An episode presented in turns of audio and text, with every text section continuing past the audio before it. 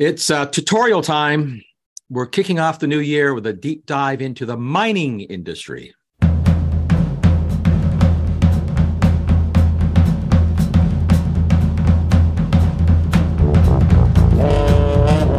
Yeah, I know. Mining, you say. Mining, really? This is an ancient industry that's literally out of sight and out of mind. And frankly, for most people, it's hardly top of any list of exciting things to talk about at the beginning of a new year. But to quote a famous politician, here's the deal pretty much everything about what will happen in energy domains in this coming decade will be determined by the global metals mining industries. So, so let me explain. So, and then we'll get into the tutorial about mining. Uh, let's start with the now seemingly universal policy goal, uh, or in the Western world at least, which is that every country, from an energy perspective, should aspire to become Norway. Norway. Well, I'll tell you what I mean by that. So let's consider a few facts, a little factoids about Norway. Uh, Norway, this last year, saw 80% of all new car sales as EVs. 80%. Every new car purchased in Norway was an EV. 90% of Norway's electricity comes from renewables. And more than half of all primary energy supplying the country of Norway directly is renewable. Uh, that is, in a nutshell, the international energy agencies, the US policy, the German policy. That, that's what everybody wants to do. Everybody wants to be Norwegian. Um, you know, remember that famous line that President Kennedy said during the Cold War, it ich bin ein Berliner, want to be a Berliner. Yeah, I want to be a Norwegian. That seems to be the energy policy of the decade. Of course, Norway has a couple of advantages. It's not exactly a big country. It's just five million people. Uh, it's pretty rich. It has uh, it's it's richer per capita than the United States. It has a GDP per capita 700% higher than the world average. in fact, Norway has another advantage. Uh, they're a big oil and gas producer. In fact, measured in per capita terms, Norway sells to the world $25,000 per year per capita uh, of oil and gas. And in fact, Nor- Norway's oil and gas companies uh, distribute a dividend to every Norwegian citizen every year, uh, a share of the profits from those $25,000 per year of revenues from selling oil and gas to the world. So a detail, but actually that's a detail that I'm going to talk about because, in effect, what Norway is doing is financing its um, top line energy transition aspirations through the sale of oil and gas to the rest of the world uh, on the advantage of being a very wealthy country with very few people. Has about the population of Manhattan or Houston, depending on your proclivities here. And of course, the renewable uh, energy that uh, Norway has has the geographic advantage of being entirely uh, almost all 100% almost. So virtually all of the 90% of the electric supply of norway is hydropower which is a long-lived low-cost baseload form of energy. Unlike wind and solar which the rest of the world are pursuing which is a short-lived episodic form of energy. In fact put in in in concrete terms the two things we really want to talk about is the fact that uh, for every dollar spent on the hydro dam, you know, you get energy that's available essentially 90% of the time for a century. For every dollar spent in wind and solar, which is what the rest of the world is pursuing, you get a third as much energy on average over the year, and you get machines that last a third as long. Or put in very simply, energy economic terms, uh, it's an alternative that's roughly 10 times more expensive than uh, hydro dams. Uh, as they say, whatever. It's a, just build more of them, right? And here's the other fact: for every uh, electric vehicle that uh, Norway is importing, they have essentially exported 25 barrels of oil equivalent of energy to manufacture that electric vehicle, most of which is associated with the energy used in the mining industry to manufacture the metals needed and materials needed and the minerals needed to make the lithium batteries for that electric vehicle. And that's the nub of the story. That's the nub of the reality that we we need to uh, to think about. This is why, by the way, um, this is really the that by this I mean the energy aspirations uh, of the world right now are really a mining story. Uh, the world, again, for calibration for everybody to have in their their heads, the starting point. And I want to repeat this fact. I keep repeating it, and I have mentioned it previous podcasts. The starting point is where we are 20 years after spending globally $5 trillion in change on avoiding hydrocarbons. Where we are today is the world gets about 3% of its total energy. That's not electricity, total energy from wind and solar. The United States, the number is a little over 4%. And uh, total new car sales globally that are EVs are about 10%. Not nothing, but it's not like Norway. And again, for calibration globally, the share of world energy come from burning wood, the oldest source of energy, uh, is three times greater than all the wind and solar panels combined globally. So the world has not exactly uh, rapidly transitioned in the last 20 years after $5 trillion to avoiding either wood, particularly, or oil, gas, and coal.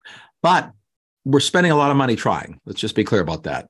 In fact, uh, the year-end data from the you know, Bloomberg, Bloomberg New Energy Finance uh, made it very clear that uh, the enthusiasms of not investors as much and investors too as governments uh, knows no bounds. I mean, the the total global spending on uh, the quote energy transition over the last decade has risen from about 250 billion a year to now just shy of 800 billion dollars a year by Western governments, and most of that is on wind and solar and batteries. Uh, there's some of it's on biofuels and skosh, there's the smidgen on if you know things like uh, hydrogen and you could put nuclear energy in the bucket, but they're they're tr- trivial compared to the magnitude of monies directly and indirectly being spent on wind and solar and batteries.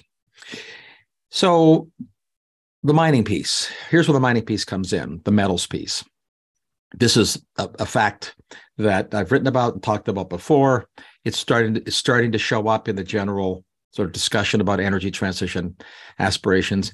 It's a fact that is uh, not a sort of anti an anti uh, energy transition fact. It's just a fact.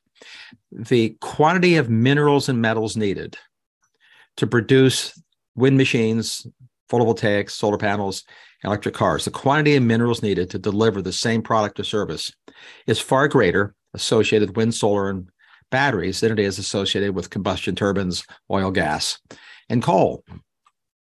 And it's a lot more, not just a little more. Uh, roughly speaking, uh, every electric car, compared to making a regular car, requires the production and use of about four or 500% more metals.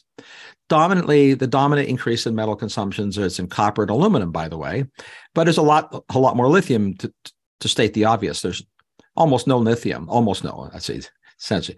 There's some some lithium in some classes of gla- glass, but there's almost no lithium used in the conventional auto industry. Uh, you need a lot of lithium for lithium batteries, beyond obvious. But what's generally missed in the discussion is that every electric car produced requires about 300 to 400 percent more copper than a conventional car, and it requires a roughly similar increase in aluminum compared to a conventional car. The increased use of aluminum, by the way, has to do with the fact that a battery weighs a half a ton to replace 80 pounds of gasoline. So you have to lightweight the rest of the vehicle by using aluminum. And of course, the increased use of copper is because it's an electric car. You need lots of copper conductors compared to the steel you use for drive shafts and things like that. Now, when it comes to solar and wind, the uh, quantity of metals you need, including copper, but also the whole sort of suite of other metals, rare earths and lithium and zinc and cobalt, chromium, manganese, that kind of a kind of bucket of metals. Mm-hmm. The increased quantity of metals that are needed to produce a unit of energy compared to conventional energy using solar and wind is somewhere between a thousand percent and seven thousand percent more of the metals. Or overall, on average, you're roughly increasing the total call on metals per unit of energy delivered to society by on the order of three thousand percent. So again, let's be clear about this to deliver the same unit of energy to society, whether it's a mile of driving, an hour of heat, an hour of running a computer, an hour of lighting, to deliver the same unit of energy to society, the machines that have to be built to deliver that energy, if those machines are wind and solar machines with batteries, you increase the quantity of metals you need by about 2,000 to 3,000%. So that's significant. And, and it will have an impact. And the impact, again, um, the data I'm giving you just to so you you don't think this is a shoot from the hip, making numbers up kind of stuff. This comes from International Energy Agency, U.S. Geological Survey, other geological surveys around the world. It comes from engineering and geophysics. This has nothing to do with with a uh, you know a short term uh, uh, um, you know quirk in the nature of these machines. It's the nature of the machines. They're they're big machines made from lots of metals. They don't consume fuels directly. They consume fuels indirectly. Of course, you can't, you know, as we'll get to, you can't get all those metals and build those machines without burning oil and coal and gas. But the detail we'll come to in a second. This is locked into the nature of the machines. You need lots of metals. In fact, the IEA and others have gone on to calculate the total increase in demand globally for those metals if the energy transition goals are pursued, and they are being pursued. So, what you'd want to know is over the next 20 years, how much more graphite and cobalt do we need? How much more nickel? How much more how much more copper compared to the current level of global production of those metals? Well, we need about 700% more rare earths than are now being produced, about 2,000% more nickel than is now being produced, about the same percentage increase in cobalt, a couple thousand percent. We need about 3,000% more graphite, about 4,000 more percent more lithium that's now being produced, about 400% more copper that's now being produced. These are big increases, uh, huge, uh, huge increases in the demand. Uh, in fact, there are increases in demand that are greater than have ever occurred in modern history. In fact, probably in all of history over such a short time period. And relevant to this is not just so that it's not just the question can we supply it, but in supplying and trying to supply that that demand of metals, we're also going to increase not only the stresses in the world mining industry, but the energy the world's mining industry uses. In fact, most people don't know that mining globally today uses 40% of all industrial energy in the world. So it's the biggest single energy consuming sector of the world. And we're planning to meet the energy needs of the consumer in the future by increasing the size of the mining industry by levels and scales unprecedented in history. This this will have a number of consequences, uh, which let's talk about very briefly. First, it means that the physical quantity stuff that the world has to dig up and manage and move will increase, which has a whole set of consequences: economic, environmental, geopolitical. But just start with the, the quantities. The world today for all purposes food, biomass to make things, construction materials, metals for all purposes, oil and gas measured in tons for all purposes. If we count the quantities of stuff that the world must acquire, move, and process to keep civilization running, it's about 100 billion tons. 100, 100 gigatons of stuff is is dug up, grown, moved, and by the way, it's a that's about a fourfold increase over, over where the world was um, in the pre-digital era, if you like, from 1970 to date. Over the last 50 years, the last half century, the world has gone from digging up and moving and processing, you know, 25 gigatons of stuff of all kinds to about 100 gigatons. If we shift the world's energy supply from liquids and gases dominantly, oil and gas, to solids, as wind, solar, batteries, if we do that, we will increase the quantity of stuff the world has to dig up, move, and process by an amount equal to the entire level of gigatonnage of stuff we do for all other purposes. Or put differently, it's a tenfold increase in the weight of things that the world has to dig up, move, and process to supply energy to keep things operating. This is significant. It's significant in all kinds of ways, not not least economically, and of course, not least uh, environmentally, because every time you dig up and move something, you consume energy. But let's first talk about could we do it? Well, in theory, over time, yes.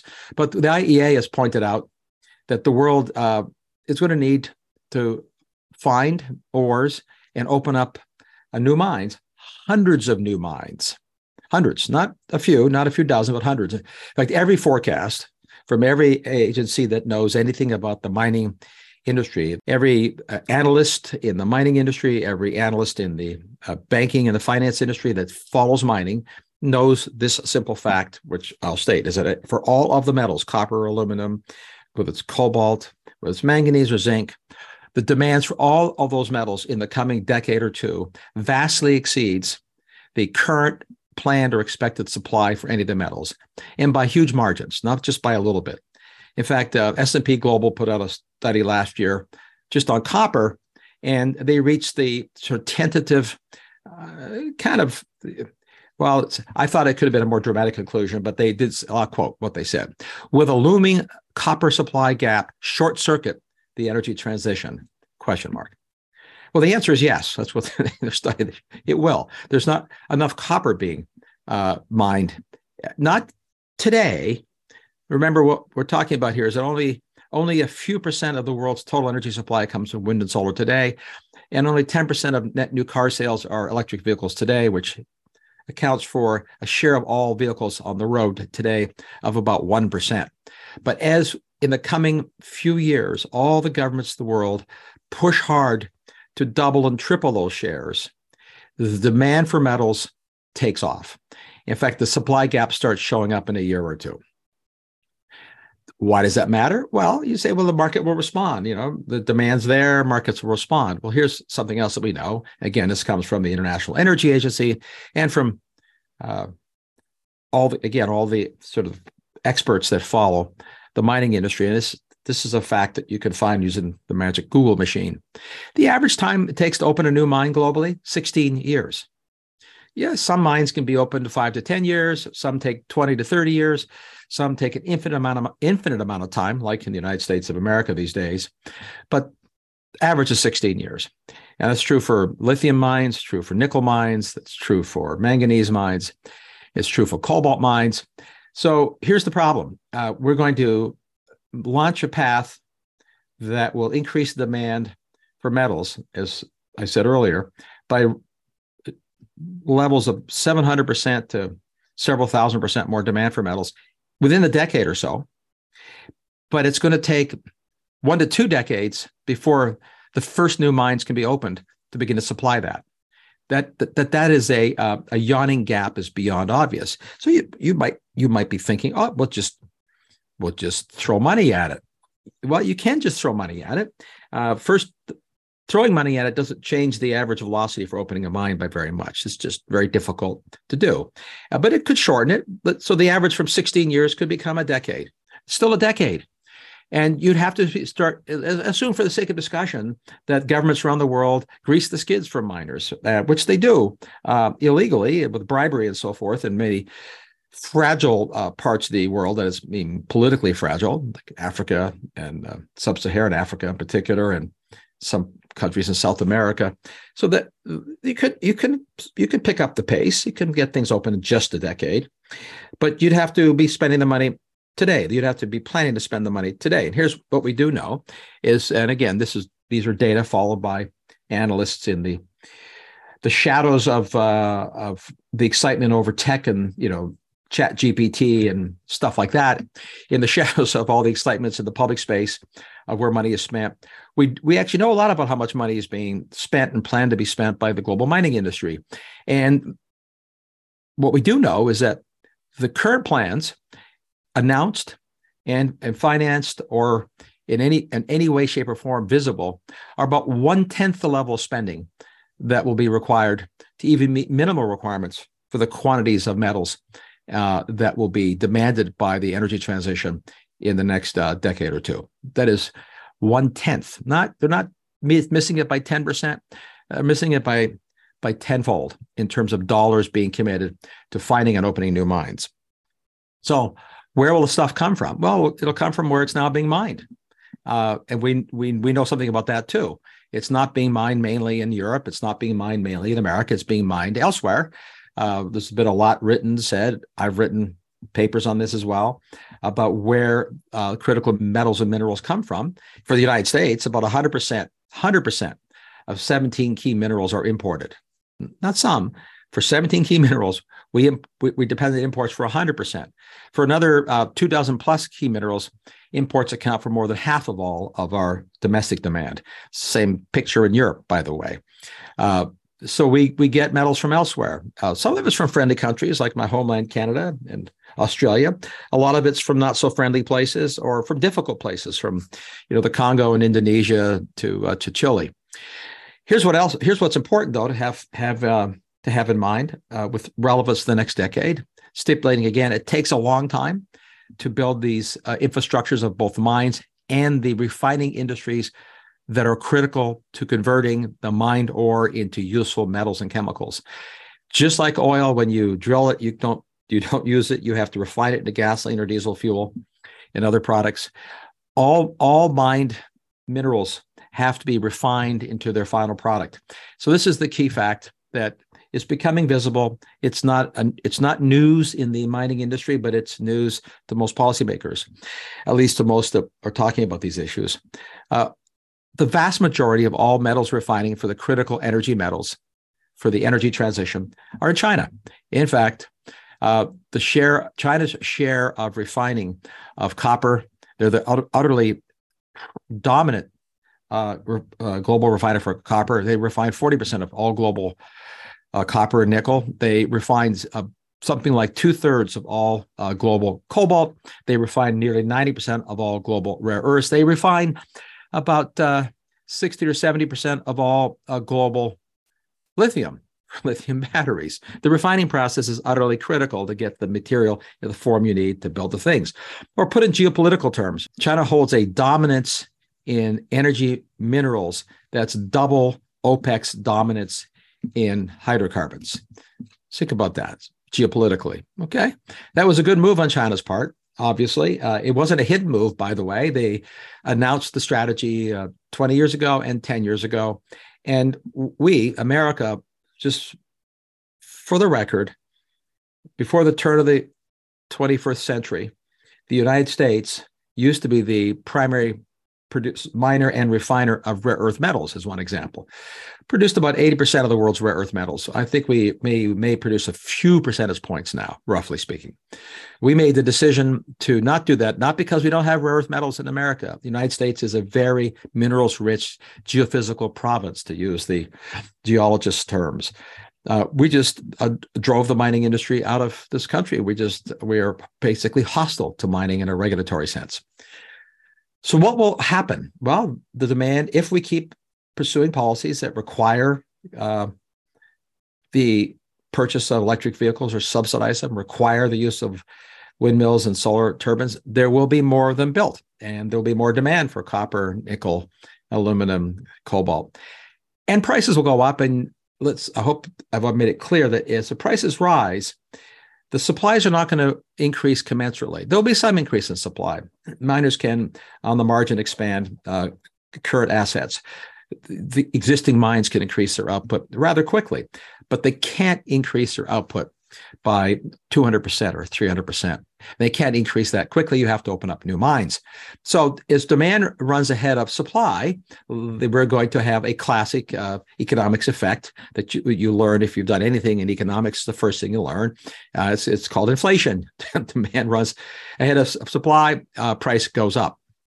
In fact, the International Monetary Fund looked at the price implications for metals based on the energy transition in a little notice study, one that I keep uh, pointing out to people in my writings and my speeches, is that their study did the honest work that any economist would do. They would look at the price, the range of price implications based on the uh, based on the demands. So what we find is that going forward for the next two decades, I'll use copper as one example. The price of copper uh, won't go down. Uh, in a the most optimistic possible scenario, it only goes up a little bit, say 30 to 40%. It could go up as much as 200%. So we have a future where the, the price of copper, which is currently, by the way, 200% higher than what we enjoyed uh, over the last century, uh, the last half century, rather. The price of copper is already up a couple hundred percent. It's going to keep creeping up, and it could creep up, creep up uh, by as much as another 200 300%. In fact, what the IMF concluded was that the, and I'll, I'll quote them, that the energy transition policies would cause metal prices to reach historical peaks for an unprecedented sustained period of at least a decade. That's called inflation. And that means the price of everything else goes up. The price of appliances, the price of regular cars, the price of steel for building buildings, the price of homes, everything, everything, because metals are in everything. And if the cost of metals uh, only comprise, let's say, for example, 10% of the bill of materials. But if for to build something. But if I increase the cost, the, the price of the metals by 300%, you could do the math here. That would mean that the product that you're producing will go up 30%. 30% increase in the final cost of a product is really serious inflation on those products. And here we are with the Fed trying to fight inflation, while on the other hand, the energy departments are fueling inflation. By the way, the uh, impact of higher cost metals will increase the cost of the green machines themselves in a kind of ironic feedback loop. How do I know that? Because it's already happened. Uh, battery costs went up last year, not down. They went up because of metals costs. S- solar module costs have been rising for the last uh, two and a half years because of metal costs. Wind turbine costs have been going up. You've been hearing in the press the constant refrain that the cost of the uh, energy transition machines, wind, solar, and batteries, EVs, has been collapsing and will collapse sort of infinitely into the future. It's getting cheaper every day. Well, they were getting cheaper. They got cheaper for uh, the last couple decades, and the rate of declining costs started slowing down uh, four or five years ago, and reversed uh, over the last couple years because as uh, as demand for these metals has gone up, the supplies uh, the suppliers have increased price, and that's because of again classic economics 101. And in fact, right now the forecast cost of wind turbines, batteries, and solar modules for the next year or two are up.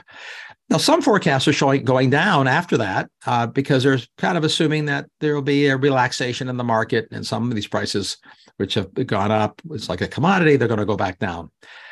It, you know, these are volatile commodities. There, there, could be some relaxation of prices. There were there there was in um, there was a, a big price spike in nickel this year because of a, a trade that went south, and uh, nickel prices went up several hundred percent and came back down at the end of the year to where they started the year but the real picture that we do know is, is, unavoidable is that there's not going to be enough supply over the next decade to meet these ambitions, which means the pressures, volatility aside, short-term volatility aside, are net up, and it'll increase the cost of the overall electric vehicle. In fact, here's here's a again we started with mining here. The mining, the stuff that we mine, the aluminum, the steel, the nickel, cobalt, copper, lithium, neodymium that that basket of metals you can now follow that basket of metals as a cost of input to make an electric vehicle so a few years ago that basket of metals if you're an electric vehicle manufacturer whether you're tesla or rivian it didn't make any difference or whether you were volkswagen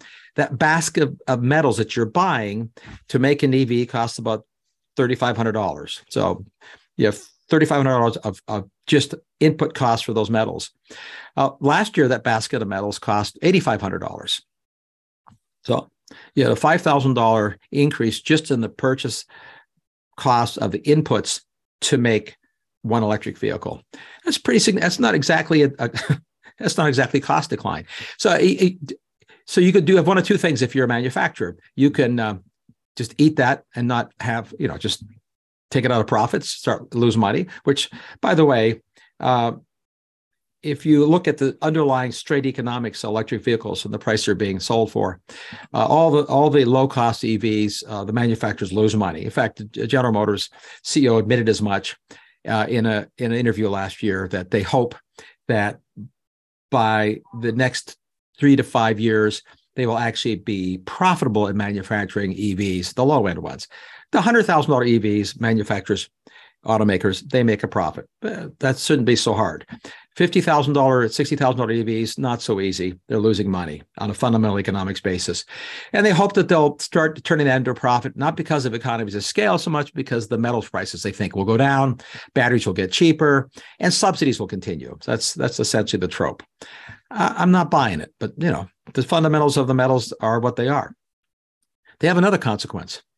Uh, all that metals mining, the you know, let's keep in mind metals mining means that you have big trucks, big machines digging up lots of rock and earth that have to be moved, crushed, ground up using lots of chemicals. You have to literally dissolve the rocks to extract chemically the minerals. Then you have to move the huge quantity of materials to a refinery and dissolve again and turn it into a, a, derivative uh, pure metal or refined chemical product.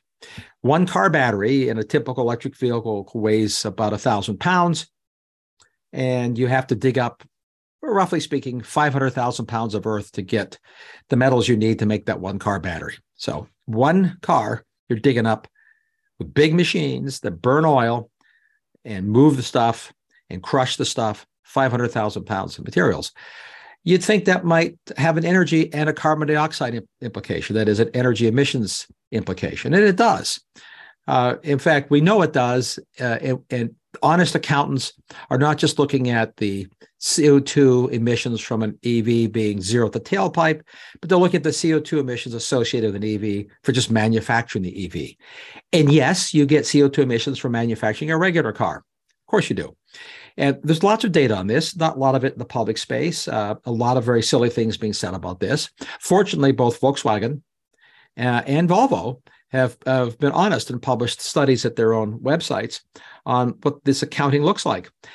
And the reason I'm doing this accounting is not just that it's expensive to build an electric vehicle and to use uh, metals instead of liquids to move to move vehicles. Uh, is that the whole the whole motive, the whole point of banning internal combustion engines, the whole point of subsidizing EVs, of course, is carbon dioxide. We want to we want to, we're being told, move from carbon dioxide emitting conventional vehicles to carbon dioxide free or pretty much free electric vehicles. And yes, everybody knows that uh, you have to make electricity, and uh, that emits some carbon dioxide in the real world. And there's a lot been written and talked about that fuel mix. That's important because obviously, if you charge an electric vehicle in China, the odds are that you're using somewhere between two thirds, which is the share of their grid that's all coal fired, to 100% coal, which is the share of the grid that's coal fired at night, often in China. You're call. And if you're in Norway, back to my friends in Norway, the odds are extremely high that if you charge your your EV there, you're charging it with hydropower, zero zero emissions, pretty close to zero emissions, except for the carbon dioxide emissions associated with manufacturing the concrete to build the dam in the first place. But amortize that over the hundred years, the hundred dams last, and there's very little carbon dioxide emissions associated with charging an EV in Norway. But there's a lot of CO2 emissions associated with making the batteries to run an EV in Norway or anywhere else in the world. And those emissions are associated with a very uh, opaque and labyrinthine uh, industrial infrastructure associated with exactly where the cobalt or the nickel came from, exactly how it got transported, exactly where it got mined. At the high level of abstraction, we do know something. Again, the world's mining industries use about 40% of the world's industrial energy, or put in uh, relative terms, the world's mining industries today, this is before we expand it, use 350% more energy than the global aviation industry does. And we're going to expand the mining industry faster than we expand global aviation. And more than half of the energy in the mining industry is oil, and a huge chunk of the rest is coal, and then a big chunk of the rest is natural gas. Um, so it's a big hydrocarbon intensive industry, and making, acquiring, and making, acquiring minerals and making batteries results in energy being used and carbon dioxide emissions. And so, what you'd want to know is compared to the manufacture of a conventional car, how much CO2 gets emitted to manufacture the things in the first place? Well, on the conventional car, we know precisely what the number is because the industry there is pretty transparent and there are far fewer uh, variables because it's mostly you know steel, plastic, stuff like that. Very little copper by comparison, very little lithium, very little cobalt, very very little of the opaque minerals, if you like. And so, roughly speaking, five tons of CO two are emitted just to manufacture a conventional vehicle. And then over the life of a conventional vehicle, it'll emit another 25 tons of CO2. So just have this in your head about 30 tons of CO2 over the life of a conventional vehicle. Well, depends on the vehicle, depends on how far you drive, but that's the average. And that's sort of the kind of number that Volkswagen has in their study. The electric vehicle, when it shows up in your driveway, if it has a relatively small battery, shows up having already emitted 12 tons of CO2 before you even start driving it and charging it from the grid, which will also emit CO2. This is the this is the this so given that fact and given the reality of how vehicles are charged on average. What that means is that you'd have to drive about 60,000 miles in the electric vehicle before you start to save CO2 compared to just driving a conventional vehicle. But by the end of the life of the vehicle, you know, 100,000 plus miles uh, for your ownership, you'll have emitted net net less CO2 than a conventional car by uh, 20%. That's not nothing. It's not zero. It's not nothing. But, but here's the problem. The actual CO2 emitted by the battery to manufacture the battery might not have been 12 tons. It could be 20 tons. It could be 25 tons. In some cases, it could be even 30 tons of CO2 emitted just to manufacture the EV, which is to say, just manufacturing an electric vehicle in many realistic scenarios, not crazy ones, could result in, in much CO2 emissions as a conventional vehicle emits over its entire life because of the mining and and the refining and the, and the processing industries associated with the key minerals. So you say, why don't we just change the chemistry of the batteries to solve that problem? You can, you can, you can. There's dozens of different formulations. Uh, again, IEA data shows that if you change the formulations, it does change the energetics and the costs a little bit, but not a lot. I mean, it, it does matter if you're a manufacturer, plus minus 20%. But the stuff, the kind of things we're talking about, it has almost no effect. You say, well, we'll make the batteries better. If you make a battery more powerful, that is, has more energy per pound, you, you, take fewer pounds, right, to carry the same amount of energy. So you need fewer pounds of minerals, less CO2 emissions. That's also true but there's there's no new magic battery coming along. If we invent a new magic battery uh, that is profoundly different and better than lithium batteries, it will take at least as long to be commercialized as the original lithium battery did. And keep in mind, the lithium batteries chemistry was identified as viable in the mid 70s. Mid 70s didn't become commercially viable to the early 90s and didn't become viable at scale for cars until famously Elon Musk in 2009, I believe, introduced the Tesla S sedan. So that's that's a long trajectory. Uh, so we're going to be living with the batteries we have now. The batteries are going to be built for the next decade are going to be the batteries we know how to build now, and we know a lot about the metals and minerals. That's not going to change by more than you know 10, 20 percent. Nowhere near offsetting the thousand to five thousand percent increase in metals demand. And here's here's the the real rub uh, with respect to this particular calculation of the future cost of metals and the future emissions of carbon dioxide from acquiring the metals and minerals and refining them. The average ore grade for all metals globally has been declining for a century, in fact, or for centuries. It's sort of uh, kind of an iron law of metal ore grades. By ore grade, for those of you who are not cognoscenti in the mining industry, the grade of the ore means the percentage of the rock that contains the stuff you want. So, typical uh, share of rock ore grade uh, for copper is 1%. That's sort of the global average. That is, for every uh, ton of rock that you dig up, right, you get one one hundredth of a ton. You can do the math here. You get pounds, right, of copper. Uh, ore grades vary for depending on the metals from you know tiny fractions of a percent to a few percent. The most the highest ore grades are for for uh, things like um, iron. Iron oxide is very high ore grade, which is why iron is uh, relatively speaking so cheap and relatively e- relatively easy to expand. Steel is uh, of course derived from iron and nickel, uh, but nickel has ore grades that are very similar to copper, and nickel has the same challenges. Declining ore grades mean that you have to dig up more rock and process more rock to get uh, to get the same quantity of final minerals. So over the last century, just roughly speaking, the average ore grade for copper mined in the world has gone down fourfold, and it's still declining. And the margin, the marginal uh, ore grades of the next mines, the new most new mines in the world, are below one percent. But here's something else we know. This is sort of obvious. If you have lower ore grades, you increase the energy used to get a pound of copper because you're digging up more rock. But it's not linear. This is a, it's just it's a it's a if you might imagine if you sort of think about it, uh, you know, a, an increment decline, you know, sort of a 10% decline in ore grade doesn't is not associated with a 10% increase in energy use. It's actually nonlinear. It's just the weird nature of the beast. If you think about how hard it is to to eke out tiny fraction of things in a, a sort of an amorphous uh, a rock. In fact, it goes up non-linearly, uh, or to put it in the terms that uh, the popular language of exponential. There's no exponential decline in the cost of energy machines. What there is is an exponential increase in the energy cost to acquire the minerals to build these green machines. This is going to be a problem. Uh, the energy use, uh, therefore, and therefore the cost, and therefore the carbon, di- carbon dioxide emissions per ton of copper, of nickel, of lithium is going to be rising for a, a long time.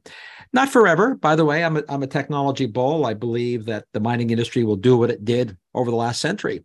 Over the last century, the mining industry has increased its production of all metals by an incredible amount and reduced the cost of metals on average over the entire 20th century.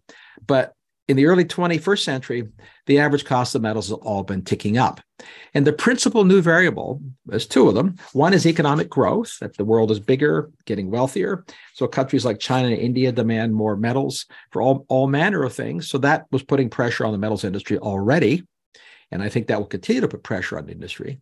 But the biggest change is this shift to a tiny share of the world's energy markets going to very metals intensive machines wind solar and batteries wind and solar in particular so again let's just do this is just sort of arithmetic if if i have shift only 1% of the world's energy from hydrocarbons liquids and gases to metals wind and solar but that 1% shift involves a tenfold, a 1000% increase in metals per unit of energy delivered. That begins to show up significantly in global demand for those metals. Or simplistically, that's like a 10% increase in global demands for metals. I'm just doing this sort of order of magnitude. That that begins to impact markets. In the commodity markets, if you move demand by 10% on the margin, it makes it makes a big difference. But again, I want to end with this fact. We're not talking about increasing metals demands in the future by 10%, which is what we've done in the last decade or so. We're talking about increasing metals demands for different metals from 1,000% to 7,000%. This, I, I'll go on record as saying it's not going to happen. And the reason it's not going to happen because it's not happening. It's not because it whether it should happen or shouldn't happen. It's it's not going to happen. It's not happening, and it's not going to happen in the timeframes that we're talking about. In the meantime, in the timeframes we're talking about, demand for energy globally is going to go up because that's what happens in the world. That's what's been happening in the world for centuries. It's certainly what's been happening in the world for all the uh, industrial centuries of civilization as the rest of the world gets wealthier and industrializes. And as we invent new ways to consume energy. I think there's two factors for the future that will tell you why we're going to need a strategy of all of the above. We're going to need lots of windmills. There's going to be lots more solar modules. There's going to be lots more electric cars, and there should be lots more. I prefer the market and consumers to just decide how many they want rather than policymakers and bureaucrats deciding which ones we should use. But set that aside. It's a political discussion for another time. There, there are going to be lots more of all the above. In fact, we're going to need all the above because not only will the world become wealthier, but we'll keep inventing new ways to use energy. We haven't stopped inventing new ways to use energy. I'll end on this last sort of uh, note of a sort of order of magnitude to think about. That sort of let's bracket the world, right? We got Norway, uh, the, the aspiration of emulating Norway on one hand. We want the rest of the world to sort of look like a Norway.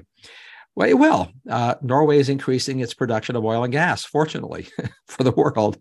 That's because innovators everywhere will keep inventing new ways to consume energy. And we're going to need the oil and gas and the lithium and the cobalt and the nickel.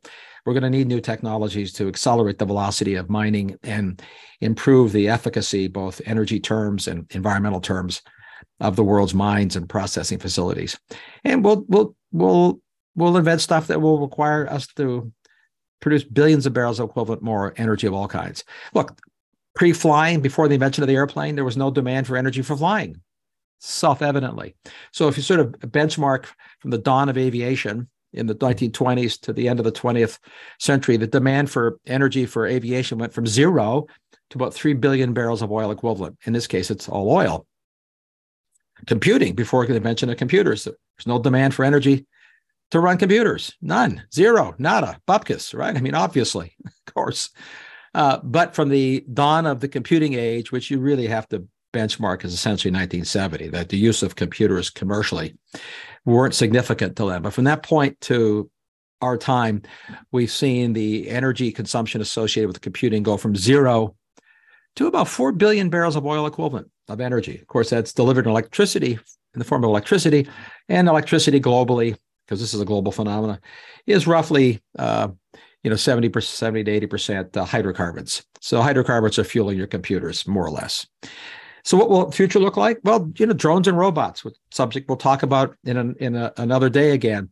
But if we sort of uh, this is just me uh, back of the envelope penciling it because, well, that's what physicists do. They do back of the envelope. Engineers actually do real calculations, but back of the envelope, drones and robots. Uh, they did they they're starting to exist as products right they're they're real there were essentially none a few years ago in commercial markets there's there are markets for billions of dollars already of drones and robots. There will be many, many more in the future. The drone and robot industry will be as big as the auto industry. And in energy terms, that probably means another 4 billion barrels of oil equivalent of energy demand. And that will be electricity in some forms, it'll be hydrocarbons in other forms. The cloud and artificial intelligence are incredibly energy hungry. There was no uh, computing cloud even 20 years ago. It's a very new invention of an infrastructure. And as I've said many times, you know, I wrote a book about that. But anyway, artificial intelligence is the most energy hungry form of computing invented by mankind. It's astonishingly energy hungry. It'll become more energy efficient as time goes by and will increase demand for what AI can do faster than the efficiency will improve. And as a consequence, sort of the cloudification of AI will probably lead to billions of barrels of uh, oil equivalent in energy demand. And that'll be electricity, of course. And we'll see how we produce electricity. A lot of it will be with windmills and solar modules. And a lot of it will be with coal in other parts of the world. And most of it will be with natural gas in the industrial world, I bet.